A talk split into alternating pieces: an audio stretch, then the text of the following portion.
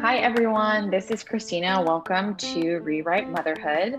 Today, we have a really special guest with us, my dear friend Marlise, who was actually my freshman year roommate at college. So I feel very fortunate that we happened to get placed in the same dorm room and were able to share in a lot of the struggles of being a freshman at college and all of the transition that that brings into your life during that season. And so I'm so excited to have Marlise with us here today. Marlise, and you'll hear more about her story in a minute, is in the middle of medical school and she just had her first baby last year. So we have a lot to talk about in terms of her journey to medical school and her journey to motherhood. So I'd like to get started. If you just want to say hi to everyone, Marlise. Hi, everyone. I'm really excited to talk about um, just my journey. I'm a non traditional med student, so I went to med school later, um, knowing that I'd probably have to have my kids in training just given how long the path is. And so um, I'm really excited to encourage other women who are cons- considering going to medical school but worried that they can't do both, that it is possible. It's really hard, but it's possible. Um, and also i really am excited that to see the woman that christina has become too because we definitely looking back um, freshman year i think we have grown up a lot and i don't think we i think we'd be really proud of the woman that we become. I think we would. Oh i love that. I think so too. We have come yeah. a long way. Yes we have. I think you had your life more together than i did. I remember you're like very organized and you went to bed on time. And I think I was still like much more of a mess freshman year, but I think we'd be I think we'd be happy with with where we are.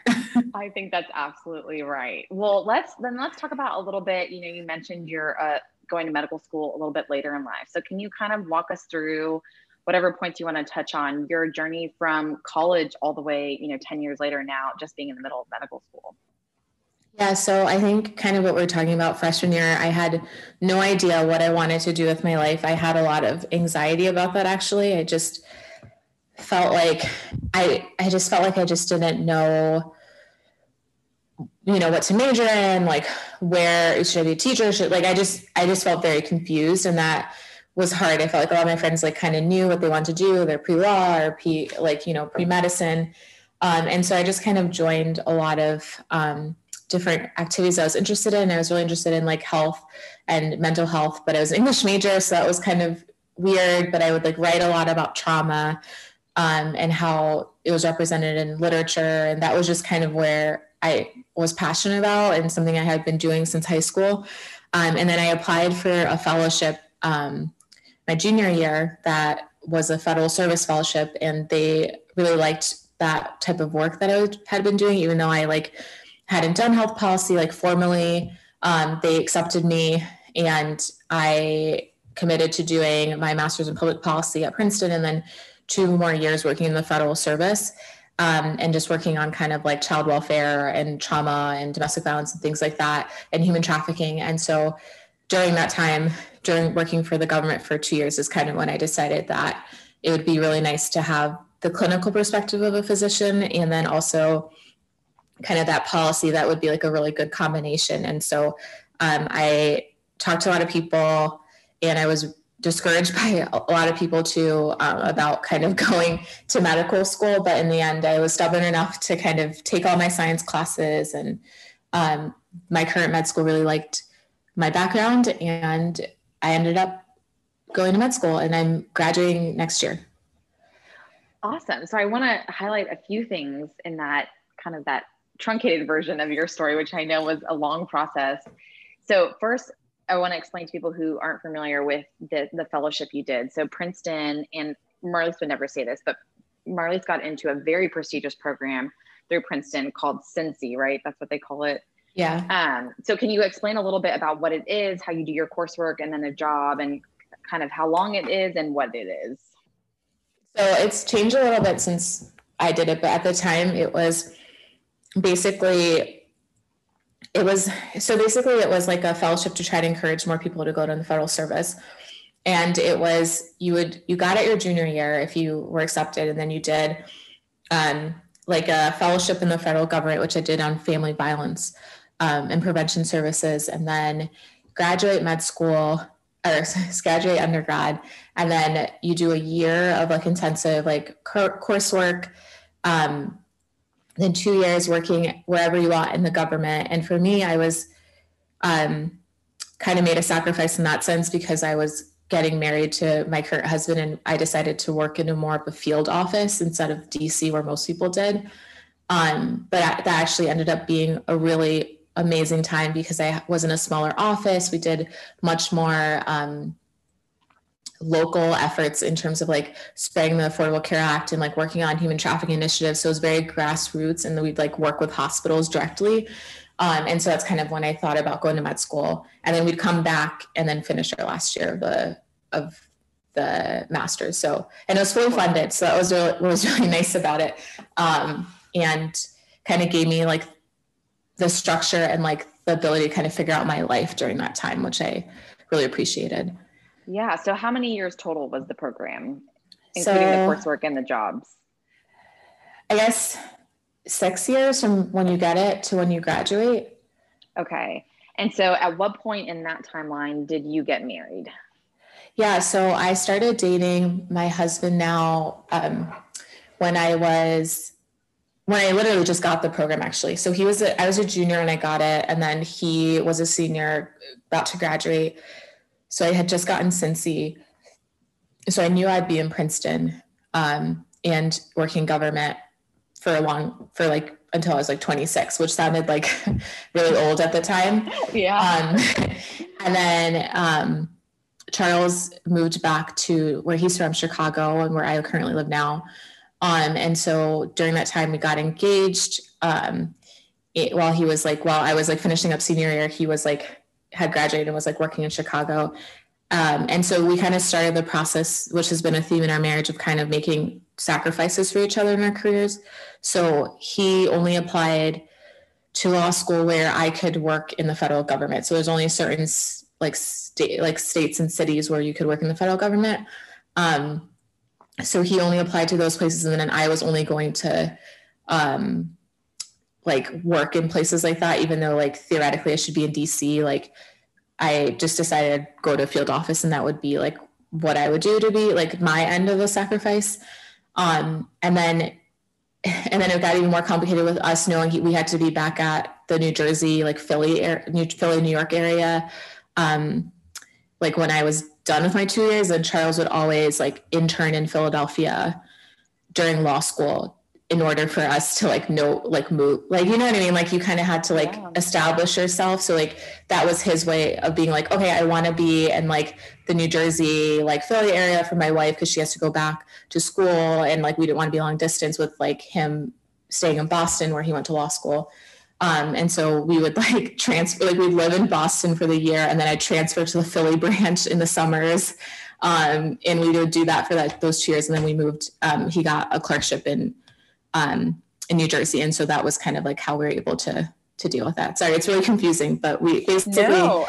Um, I, I, don't think. I think every mom. I mean, we've only talked to a couple so far, but I think it will be a common thread throughout everyone's story. Is number one having a supportive spouse and number two kind of that balance like you were talking about where each of you is maybe taking what even appears to be a step back and what i would argue i think in retrospect actually ends up being really beneficial but kind of the give and take of a marriage when you have two careers. So i love how you said you know you were in a, a satellite office and you thought that that would not be maybe as exciting or sexy as being in dc but how it actually worked to your benefit. So i would love to hear more about that and sort of just generally speaking, as you've watched the two of you kind of give and take for his career and your career, um, what kind of your reflections are on the benefits of doing that when you're, you know, making in air quotes sacrifices, but how they can actually be really beneficial for you and for your marriage.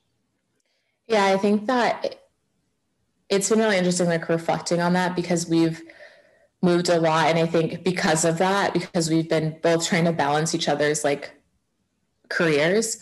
And I think a lot of people would just like, where do you live now? Like, why are you moving so much? And a lot of it was just us being like, trying to make that give and take like okay you have to be here now like i'll be here like how do we make this work?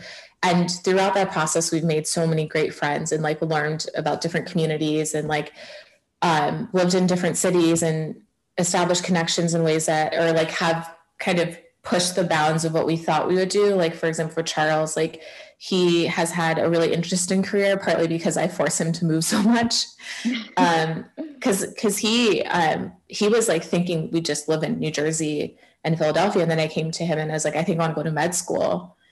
Um, and that was like another time where we had to like, he had to make that sacrifice where I got into medical school in Chicago where his family is. So in, in a way he was coming back home, but we, he was like, had a job he loved as a prosecutor in Jersey. And we didn't know if he'd get a job. He was in barred in Illinois. And like, it worked out that he got this amazing job that's like really been great for him professionally. Like it really has like really been amazing. Um, he had to take the bar again, which is not fun, but like it's I think it's pushed us to do things that we wouldn't have done and like actually like elevated our professional like standing by having to make those sacrifices versus like the very cookie cutter way of like Charles goes to law school in this place and he goes to a law firm. Like it's been yeah. much more like interesting the way we've had we've done it. Yeah. And I know for me too, I felt like when I was trying to decide to go where where to go to law school, and I followed Jack to Dallas, and I was a little bit resentful about that choice even before starting because that's not the law school I wanted to go to. And I remember somebody telling me, like, "You're you're married now. Like, what is God's plan for you is also God's plan for him. Like, there is a there is now a joint plan." And so I'm curious mm-hmm. if you feel that way too now, looking back, that it it when you became that unit, that there was no longer these like separate paths, but the path was somehow going to be joined together, even if it seemed crazy and it involves a lot of moves and sacrifices.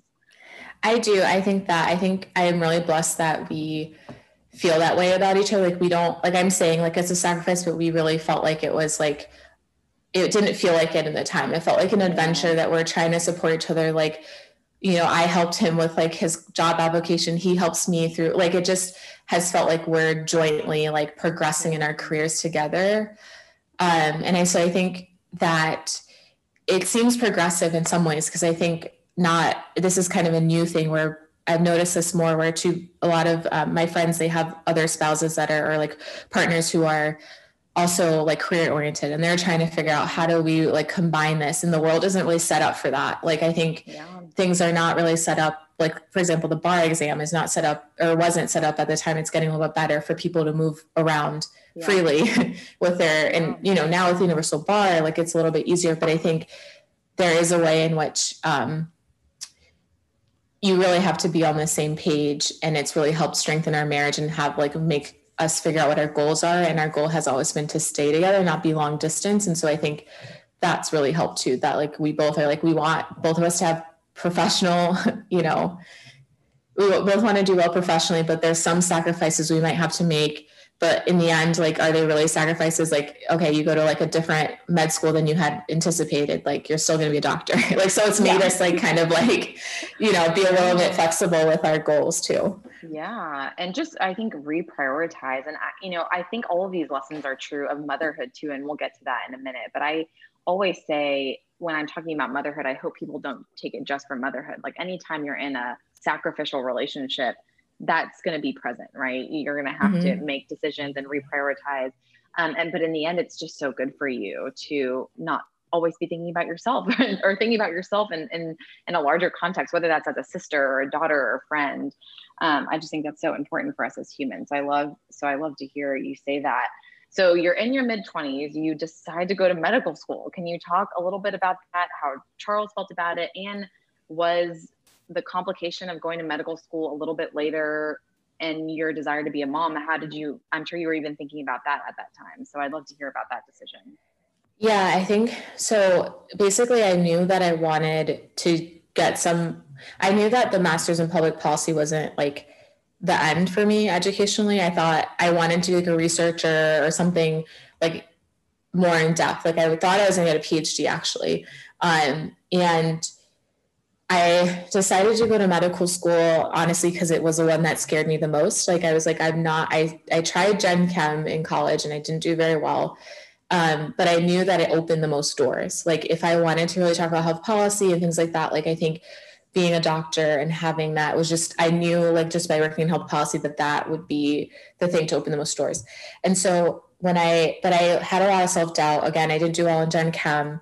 Um, I didn't care about my GPA the way a pre med should. Um, I was not like thinking I'd ever go to medical school. Um, and so uh, when I told Charles about it, I think I was just having a lot of self doubt. And he was like, if you don't go to medical school because you're afraid you're not going to do well, then I'd be mad at you. Like, if you don't want to be a doctor, it's fine. But like, if you want to be a doctor and, you know, like, we'll just, you know, like try it. And it was a huge sacrifice on his end because one, I like didn't work for a year. I like went to a post bac program and like took the science classes and studied day in, day out, day out. And like, he had to just like not have a life for a year. um, and it was probably the most stressful time of my life was doing the post bac just because i felt so uncertain about whether or not i would get into medical school. Um, i didn't know if like it would work out. I just remember some of my friends who tried pre-med in college and it didn't work. Like i just i didn't know if it was going to work out. Like i didn't know if they would like my application like if my grades were too low. Like i just it was just psychologically really really hard. And everything kind of lived and died on my MCAT score too. And so that was stressful. Just like I felt like I was just always thinking, like, what if I don't do well my MCAT? Like, and I only had really one shot to take it. So that was like really hard. Yeah. Um, and so for people listening that don't know what a post bac is, so yeah, traditionally, you know, some people go to medical school just straight after college and they have taken all the prerequisite classes to get into medical school in during college, those being like chemistry, organic chemistry, biology, all of that. So for people that don't take those classes during their undergraduate years, they have to do something called a post bac and take those science classes and the, all the classes required for medical school in usually a compressed timeline. So like you did it in one year, which sounds so stressful um, yeah. having taken those classes during undergraduate. It was terrible enough in, in college when I took them. I can't imagine like taking them in a compressed timeline. Um, so that's what a post bac is. And I, I love that you're being so honest about your self doubt. And I wonder if you've had time to reflect on or have any thoughts on kind of how you push through that fear. And I think people would look on the outside and say, You went to Princeton, you're really smart. Like, why were you so scared and insecure? But I think no matter where you go to school, everyone feels like they have imposter syndrome at some point and everyone has insecurity and doubt so kind of how did you walk through that and uh, process all of that well i think not only that but i also felt like there are people who were like doubting me too like there's definitely like people who were really supportive and like saw the strengths that i had and they were like you know you're you're going to be an asset to the medical school community like let me help you. And there are definitely people who are like your grades are like not what most pre-meds are and like you're not going to do well and like kind of and i felt like it was hard to decide who was right right? Like it's like you know yes i went to princeton but like i know a lot of my friends who are pre-med and it didn't work out for them. So i think that is go to getting into medical school is like another level. Um and just like being smart isn't enough. There's almost like a game you have to play too and i like was very late to figuring out that game like yeah. you know really caring about my grades and things like that and like being really particular about like the classes i take. I just was like exploring in college. I didn't really think about those things. Um, and so it was really hard to hear like people being like oh you know what's even funnier is that like some of the post-bac programs required you to like dig up your sat scores. Oh my um, gosh. Um, i know and i was like one of the program directors was like, you didn't do well enough on like XYZ scores. Like you probably won't get into med school. It was like, I was like, oh, maybe I can't because I didn't do well on my SAT or I don't know, like That's as well as they wanted crazy. me to do. I know I had to call my high school and get like my transcript. It was crazy. Um, but it taught me to go where people encourage you. So there are like certain post bacs that are like guaranteed admission to med school. And like I felt like I had to go to one of those and it was really hard. I was like, there was one program that I did interview at, and I just didn't feel like they were supportive of me. And there was a new post bac that was like, the program director was like, here's the strengths I see in your application. Like, this is why you're going to be a great doctor. And so, this is like the prestige thing. I was like, withdrew from the more prestigious program post back, being like, I don't, I don't feel like you're going to support me and I don't want to have to hear that you accepted me and feel like I have to go to you. So let me just withdraw withdraw from yeah. from this and let me go where I'm supported. And that's kind of started my like whole like I now just like kind of following that mentality these days of like just like going where I feel most supported because that post bac like really got me to where I am. Like they've really supported me. And I would go to like my the director's office and I might cry one day and she'd be like, pick yourself up, like you got this. And um, and she was right. Like a lot of med schools were interested in me and liked my story. Not every med school, but like I did end up like getting into multiple med schools and it's because she like encouraged me and she like really supported me throughout that whole process so it's been kind of a lesson to me of like if you have something in your heart like go where people are going to support you like don't just try to go like kind of like to the most prestigious thing just because yeah. it is like go where you're going to be most supported yeah, and I think this also ties all together with the marriage thing, and we're going to talk about motherhood in a second. But that relationships matter more than titles and prestige. Yes. Yes. And I think it is so hard in the culture we live in to remember that and to value that. Um, and the ironic thing about it is that you ended up at a very prestigious medical school. so, you know, you sort of took this route that you thought was going to be less prestigious, and you're at Northwestern now in medical school. And so I want to sort of talk about that. How were your first few years in medical school and then leading up to your decision? Well, actually, how long were you thinking about having a baby before you, you decided to have a baby? Well, so I had been married for like a while. I forget how many years, but maybe three or four years before I like when I started telling people like I have news, like, and they'd be like, "Wait, are you pregnant?" And I'd be like, "No, I want to go to medical school." They're like, "Oh, I thought you'd be like you're trying to get pregnant. Like what? Like what is going on? um, and anytime I brought up going to medical school, everyone would bring up like, but what about having children? Like, what are you going to do? Like, it was like literally everyone, like, what are you going to do? Like, don't you want to have kids? Like, what's going to happen? Like, like everyone was very afraid for me. As, if, as if you needed more discouragement from going to medical school. yeah. Um, so I feel like I wasn't sure when I would have a kid in medical school, but I knew, I mean, it was like either I was going to have a kid in medical school and or residency, or I'd have to wait till I was in attending, but I'd be in my like late 30s, 40s. Um, and so I don't know. I guess it just, I knew I was just going to do it at some point, and I just kind of accepted that that was going to happen, um, and that I was just going to have to figure it out because I wasn't going to not do either one, if that makes sense. Yeah, yeah. Um, and you weren't going to listen to people telling you you had to choose, which I love. So, so you start medical school, you decide to have a baby. You had your baby during your second year, is that right? Or in between your second and third years? Tell us about that. I, timeline. I got so okay. So let me just talk about my med school for a little bit. Yeah. So what I love about my med school is that um, they would bring it up with me too. Like I would be like, they knew I was married and I wanted to have children. And like anytime I talk to like my deans, they'd be like, oh, like you want to have a child, like here are the times that make sense. like if you don't have it during this time, that's fine. Like I just felt like there was always an open door where I could just like go to them and just like talk through when to have a baby. Um, and they also like told me like like a lot of people have babies in med school. Like it's like they just basically were like very supportive of like me having a child in med school. So I think That's part of it is that I went to really amazing med school, and be, a lot of my deans are like moms, so it helped a lot too that they know what that's like. So basically, I talked to one of my deans about um, different timelines.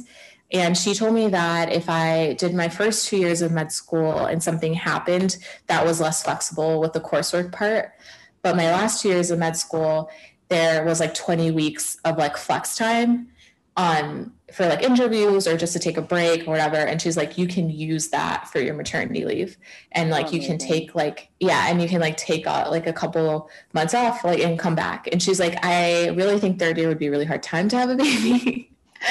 Um but she's like but like you know but we charles and i were ready. Usually people have their kids like fourth year.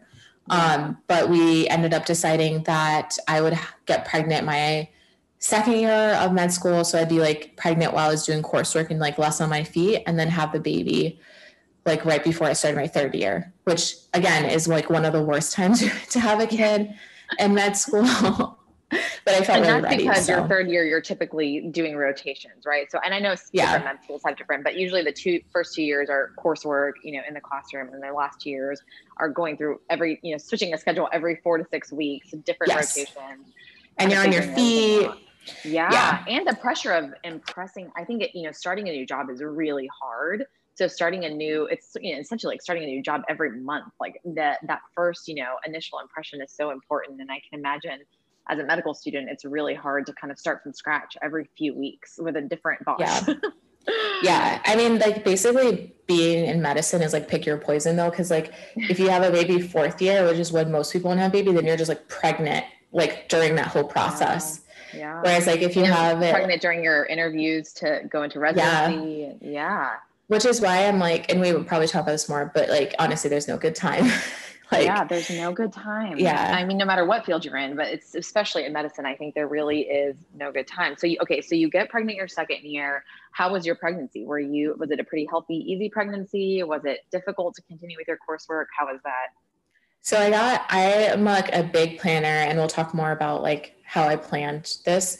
But so I was like very much like these are the three months that we can get pregnant and then i'd be x amount months pregnant during step one which is our big board exam and that's like the optimal pregnant pregnancy time like pregnant like big net like how big you want to be when you're taking step where you're like not too big like seriously i was like and then um, we luckily like got pregnant in that timeline and then um then i had like this beautiful like schedule for like you know, for third year where it like start slow and like, you know, like ramp it up and like everything was set and then COVID hit.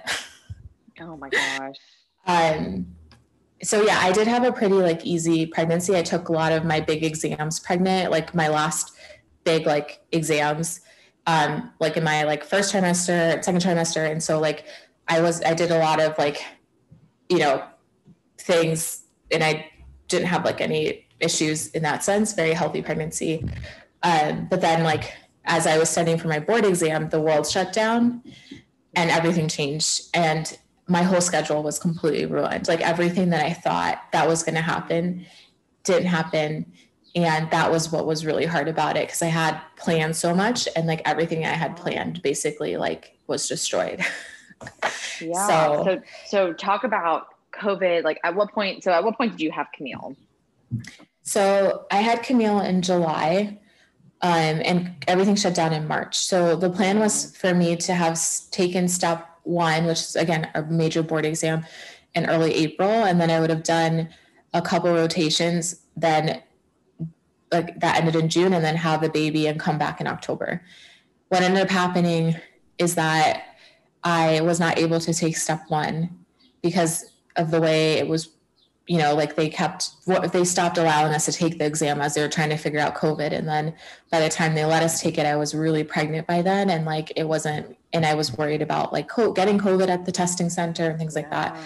So I ended up basically being home until October.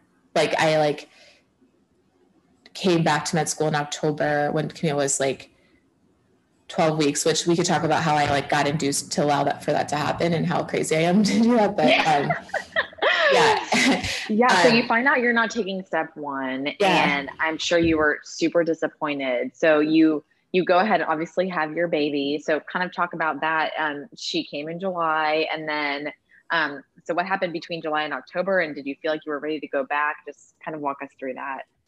Well, before that, I like couldn't take step, right? And my whole schedule is gone. And then one of my deans was like, I really don't think you can graduate on time, like the way things are going. And I was really depressed about it because I never envisioned myself staying home and I wanted to graduate on time. And I had this schedule where I wasn't going to take a year off. And that was really hard for me. So while I was like thinking I was going to take a year off, I was doing all these electives. like they offered all these like virtual electives and like I was doing my research. I got a lot of my research done. Um, which saved me because in the end i was able to show my school that i could graduate on time because i had done so much um, while i was home and wow. gotten a lot of elective credits done um, and so, so I, before, saying, like, I want to pause you there for a second because I think one thing that I've thought a lot about in terms of advancing moms in the workplace is just the importance of advocating for yourself. Oh yeah, so I, I love.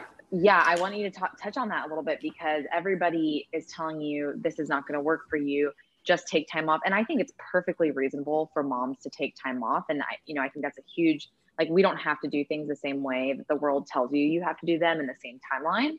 Um, mm-hmm. But at the same time, I think that moms are incredibly strong and capable and are often underestimated their commitment to whatever they're doing outside of the home. So, can you talk a little bit about that and kind of how you had to push back and advocate for yourself? Oh, yeah, for sure. Like, I actually sent the email around to my friends just to show how much I had to advocate for myself.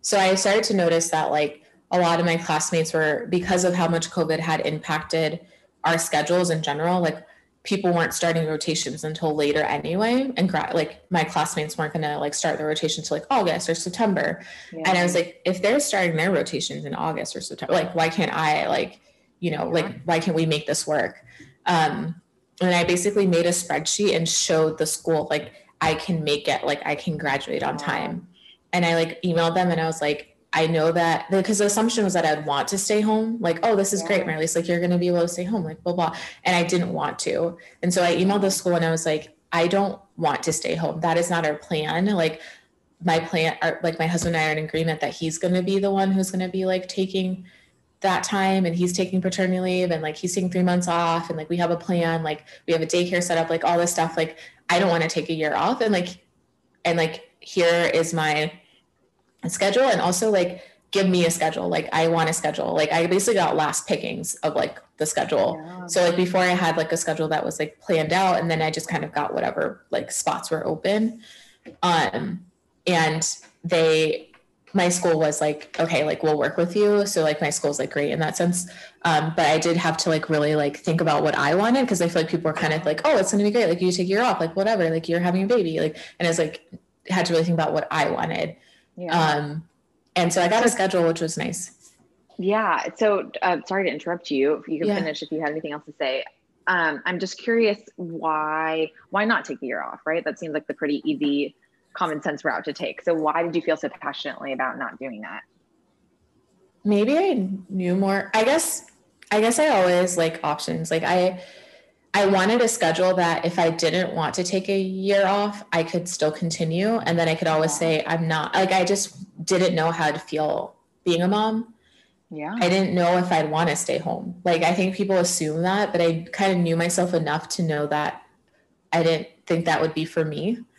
And I always like didn't want to put myself in a position where I would be like lonely at home with a baby during a pandemic.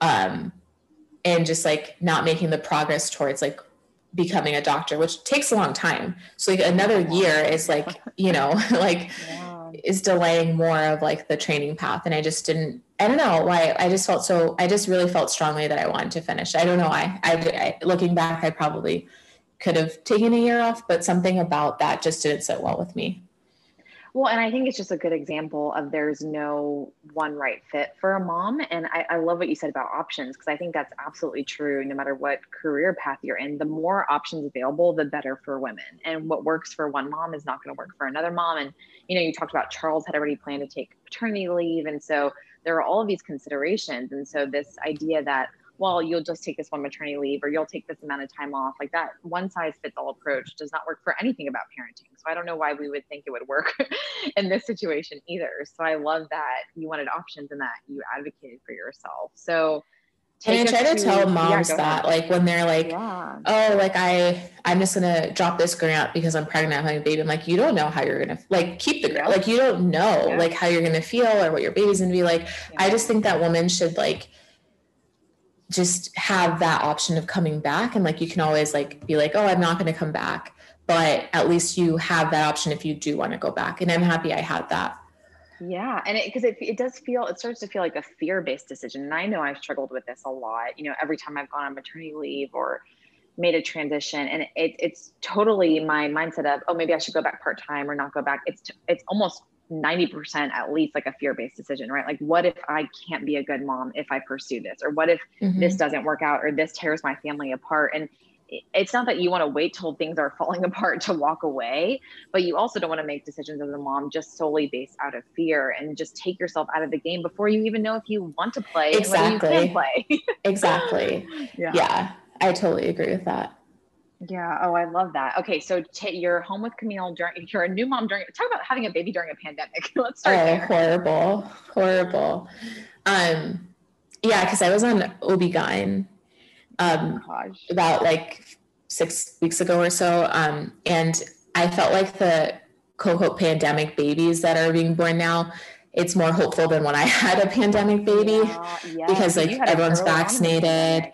Yeah, because it's like you just don't like it was it was really hard. Like a lot of the like virtual like you're like charles couldn't come to like the last appointments like like people couldn't be in the hospital like we no one could meet camille like we didn't have help. And it was really isolating, really hard to, but then also showed us like what we could do as a couple. Because we didn't really have much help basically because we didn't have, we couldn't, like, we couldn't have people help us with Camille. So it was really just the two of us trying to figure it out, which was actually kind of nice in some ways. Um, but I like I think things like meeting parents, like meeting other moms, like that's not something I was able to do, you know. Yeah. Um, no, and I think being a mom is isolating in normal times because your world has just been completely rocked. You're, you know, no matter what type of feeding you're doing, bottle or breast or a combination, like there's so, it's just so all consuming and different from your life before. And so it's really isolating when you can see people and get out and about. So not being able to do that, I, I can't even imagine. And then I also just love what you said about you and Charles, because one of my big mantras as a working mom is that there's such thing as too much help. And people look at me like I am crazy when I say that. Um, but I think it is. And again, I think it's back, back to the same like fear based decisions. Like we're so scared of not being able to do it that sometimes we don't even try. And I think there's something really sweet and special about kind of just diving into that role as a mom and like you two together as a mom and dad bonding with Camille during those first few months. Like what a sweet and precious gift that you didn't even know you needed, you know? Yeah, exactly. I totally agree. Like I thought I kind of that did resonate with me when I heard your podcast about too much help because we like literally had none, no help. Um, and I didn't envision that being the case. Like I grew up in a community where like people have a lot of help when they're raising kids, but it's been actually kind of nice to like figure out what our parenting strategy is and to like yeah. really enjoy the moment and like enjoy like being content with like just staying in and like babies asleep and like hanging out together and like yeah maybe we don't have like date night sitters or things like that but like you know just like really like enjoying enjoying parenthood in that way and it's been actually much better than I thought it would be. Like I kind of like assumed that you needed so much more help than we've gotten. Wow. Um, and I, I think so. part of it, and this is my theory, I'm curious if you agree with it, is that especially the first time around, because I, I would say like now with three kids, I'm much more willing to accept help and I, I can handle the help better if that makes sense. Like, but the 1st mm-hmm. time around, I was just so insecure about everything I was doing. So to have so many people involved, it makes you just second guess everything. And it's, I think it's hard to find your footing as a mom when you have so many people involved. But if it's just you, right. like, well, it's just you, you know? I agree. I agree. I do. I totally agree with that. Oh, wow. Okay. So how did you feel going at what, so you go, did you go back in October? Is that what ended up? Happening? I did. So I literally, my OB, like, you know, like OB guys went through med school, so I totally understand. But I was like, they like offer 39 week inductions because of like a study that showed that reduces C sections. And I was like, if I do the 39 week induction, I'll have exactly 12 weeks before I have to be back in the hospital. so we did that. I was like, if she just hangs around, like I may not get a full 12 weeks. So yeah, so I was induced. I delivered actually at my med school um, hospital. So I was in, um, induced, had the baby, and had exactly 12 weeks. And then I was very ready to go back. Very, very ready. Like I had my white coat like ready. like, um, so I, I, definitely am glad that I like decided to not take the year off. Yeah. Um, and my husband ended up taking three months off. So then, um, so then it was like I did three. I did like about three months, and he did three months before she oh, started daycare. Awesome. And I know a lot of yeah. families that do that. Like instead of taking the simultaneous simultaneous maternity and paternity leave, they'll actually stagger them just to get more time without needing you know the extra help. Yeah. So when I first came back, it was truly horrific. Um, mm-hmm. It was like I started on infectious diseases. It was luckily it was pass fail, so it didn't really matter. But I lot I forgot my stethoscope, um, and I had to like run to like our like um, like we have like a standardized patient like site where like they had basically were like trained to like go in a clinical setting and they had like they have like extra like things like that and i was like can i borrow a stethoscope um, and i like did not present my patients well. I was super overwhelmed. It was, mm. and I was off cycle. So like people had done like orientations already, and I just like did my ID didn't work. Like it was just horrible. Um, and I definitely questioned like myself during that. Um, and like questioned going to medical school. uh, but, and then also one of the fellows said something to me along the lines of like, oh, like this, you know, note wasn't that great. And like, I know you want to be home with your daughter, but like, and something like that. And after that, you know, he said that, I realized that if I was going to be a mom in med school, I had to be like a hundred times better than everyone else. Like, I yeah. couldn't leave room for people to be like, oh, she's not doing that because she's a mom. Like, she like, yeah. she's like late because she's a mom or like blah, blah, blah. And so, actually, as hurtful as that was, it was like very motivating and very helpful for me to have like heard that.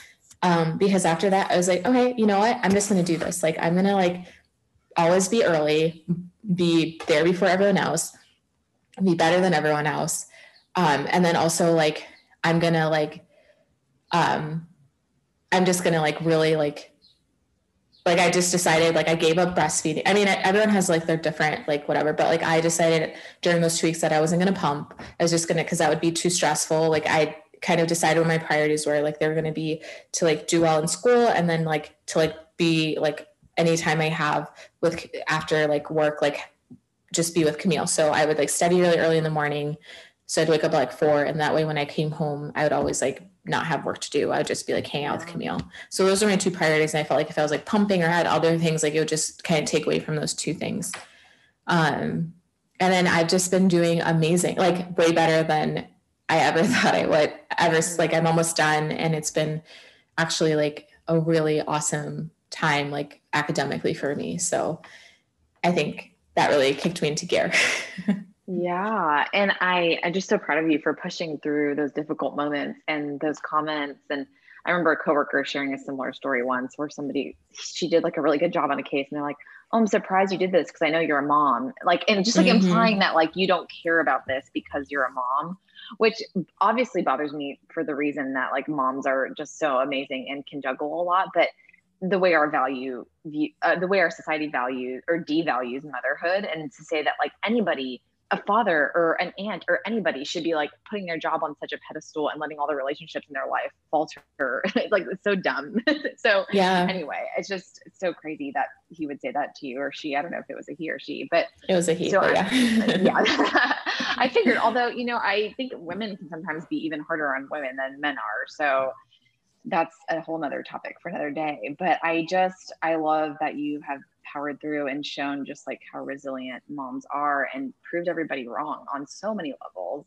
And so I guess now as you're about to finish, are there things, um, do you feel like convicted to encourage more people to have babies in medical school? Do you feel like there are definitely ways the system could easily change to accommodate that more?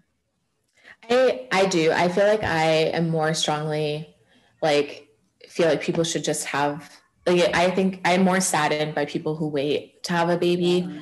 for their medical training and find out they can't or they like would have had more time with that child if they had them like you know 10 years earlier because I think that it has been such a strong asset and I think we underemphasize the strength of being a mother I think my grades have been so much better than they would have been if I wasn't a mom because I can relate so much more to anyone I'm talking to. Like I can relate with the patients. I can relate when I'm on OB-GYN. I'm like, I was just here. I gave birth. Like I can like relate with that. I can relate with the parents who are going through like with their, you know, first time moms and like at, on pediatrics, which I'm on right now.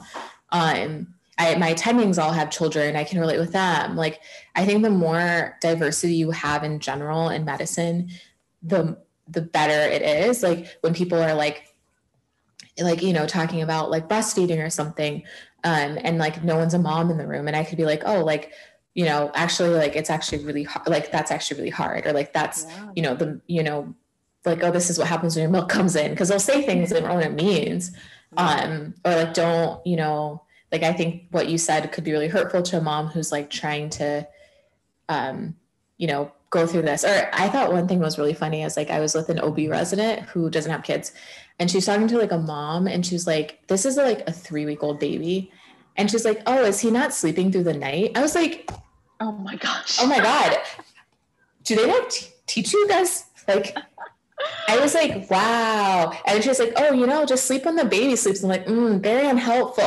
like, yeah. but like, she oh doesn't know because she's not she a mom. Know. Like, yeah. And so I feel like the like things like that. It's like I'm like, oh, I'm glad I like know that not to say, yeah. not to say that. Um, oh, that's so, so think, interesting because I I think that being a mom I would argue also makes me better at my job because, and I, you touched on this a little bit of like time management, right? Like you knew that you wanted to get up and study so that you, when you got home, you could just be present with your daughter.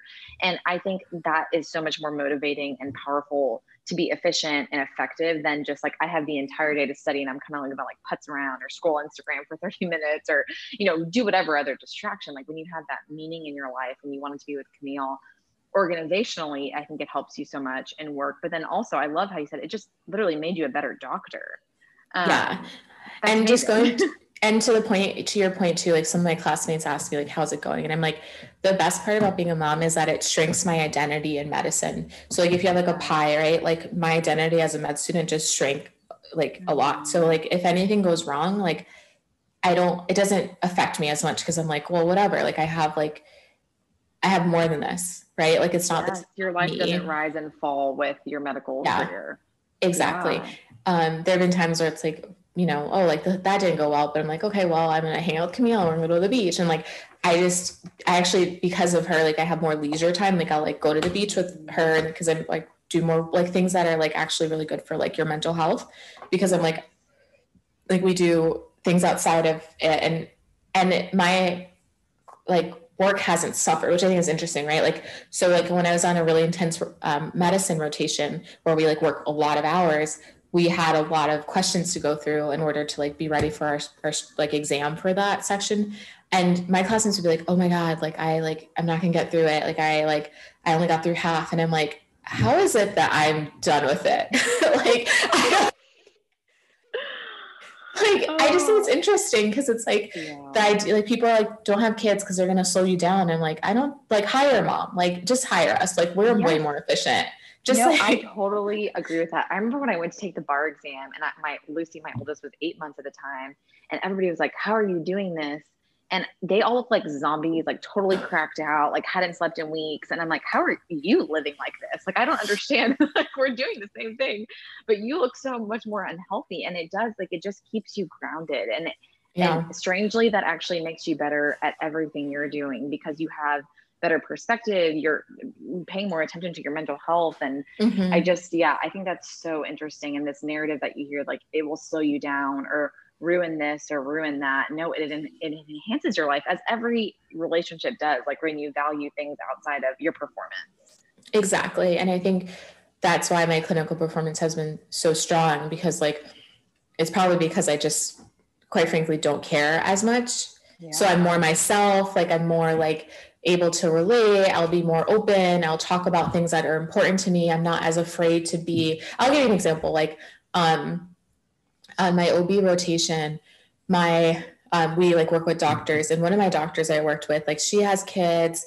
Everyone, all the doctors had kids, and like we were just able to like talk about like kids, in-laws, like parents who were like like different things. Like we were just always like t- like having these conversations, and she was like, I like actually she's now my OB because like we had a really good time, and like I came and went to talk to her, and she's like, honestly, like it's really hard sometimes having students like they just a lot of times they don't relate well like there's nothing to talk about and i just enjoyed having you because you had more to talk about than like there we i felt like i could like we could talk about things outside of medicine and like things like that where it's like that's a huge asset right and i think people yeah. like undervalue the asset of having children and i'm like on a mission like any of my friends who are like i want to have children i'm like i i think that you should obviously wait till your relationship is where you want it to be or financially you feel secure but do not wait till medicine tells you you can have children yeah. Like it will never want you to have children. And don't believe that being an attending will make it better or whatever. Like medicine would want you to for it to consume your life. Like that's ideal for it. Like that's how it gets the most value out of you. Um, and Which, so I'm just kind of yeah. yeah. No, go ahead. Yeah, go ahead. No, but I just like I've been telling my classmates and trying to like be positive about like being a mom, yeah. just to encourage them that they shouldn't feel like it's this huge like burden. I feel like a lot of people feel like it's like something that you can't, you know, do at all, or like you have to wait till you're like so perfect. Yeah. And but like you said, there's never a good time and no one's ever going to give you permission to do it or tell you it's a good time. So Yeah. And I think you have to think about I read a book about like um it's like I know how she does it. And it's basically about like women who are like um, in leadership positions and how they have children. And it kind of made me rethink time. So it basically talked a lot about like um, big picture looking at time. So having Camille in, in my late 20s versus having her in my 40s gave me 10 years of life with her. Like I just get to be a mom 10 years earlier. I get to see 10 years more of my grandkids, like things like that. So yes, it's like really hard to do it while I'm in training, but I feel like it was worth it for that alone, right? Yeah. Um, and then also just like there are times like in med school where I have like a full month off, right? Like I'm gonna have like two months before I like between when I graduate and like when I start residency. And that's time that like that counts too. Like that's time I spend with her too. And like maybe there's like some weeks where I like I don't spend as much time, but there's other weeks where I spend more time, like thinking about time more holistically versus just being like, mm. oh, like I'm in med school, like I'm never gonna have time. Like, of course you have time. There's like it ebbs and flows. Or even um, saying like today I had a bad day, which happens to stay at home moms too. You know, I exactly. think I want to make make this point too, because I think even as a stay at home mom, there are things that will occupy your time, especially if you have multiple children or you get sick or things will happen. And a bad day doesn't mean you're a bad mom or doesn't mean you're not spending time with your baby. Exactly. Um, and then I think I liked what you were saying about and your um, about how like in your podcast about what does law give you like what are the things it brings to table mm-hmm. and when i mm-hmm. think about what me going through med school will do for camille it's like one financially going to be really helpful for me to be able to like give her resources that um, i wouldn't be able to otherwise if i wasn't a physician just giving her the ability to think like i can do this too one day like if yeah. she i think her, the likelihood of her pursuing medicine or like a high um, income career or high like leadership career is more predicated on like whether she saw that i could i did it right? Like yeah. and so i think that's also something that she'll get from it. Um, and so i like to try to think about those things too where it's like yeah i'm missing out on some of these things but at the same time like i love the daycare that she's at. She's like has an awesome dad that spends a lot of time with her. She's well loved. She's well cared for. And like i think that in the end this will be worth it for her too. So i do still still feel like i'm making a decision that is beneficial to her in the end you know? Absolutely. Oh i love that. And i think that is a perfect note to end on unless you have anything else you want to share that's on your heart any final words for women kind of wrestling with do i have a baby and is now a good time? I think i think that my biggest takeaway is like don't wait for medicine or whatever career to be ready for you to have a baby. I think it's like just have one when you feel like you're ready because yeah. you know, inherently inconvenient to have a child for any system. and so the only way that that's going to change is if we kind of like push that change. And I think yeah. like more like I hope that like when people get pregnant behind me and there's a woman who got pregnant before me who like pushed the bounds and like hopefully I pushed it too and then people behind me will be able to like have like be less scared of having a baby in med school, right? At my school. So I think the more that we can just like be trailblazers and advocate for ourselves, the more that we can really like make it normal for women to have babies in training yes. or intense jobs. Yes, absolutely. Oh, so much wisdom today. Thank you so much, Marlise. I appreciated this conversation. It was so encouraging to me, and I'm sure it will be to so many other moms. So thank you so, so much. Well, thank you for having me.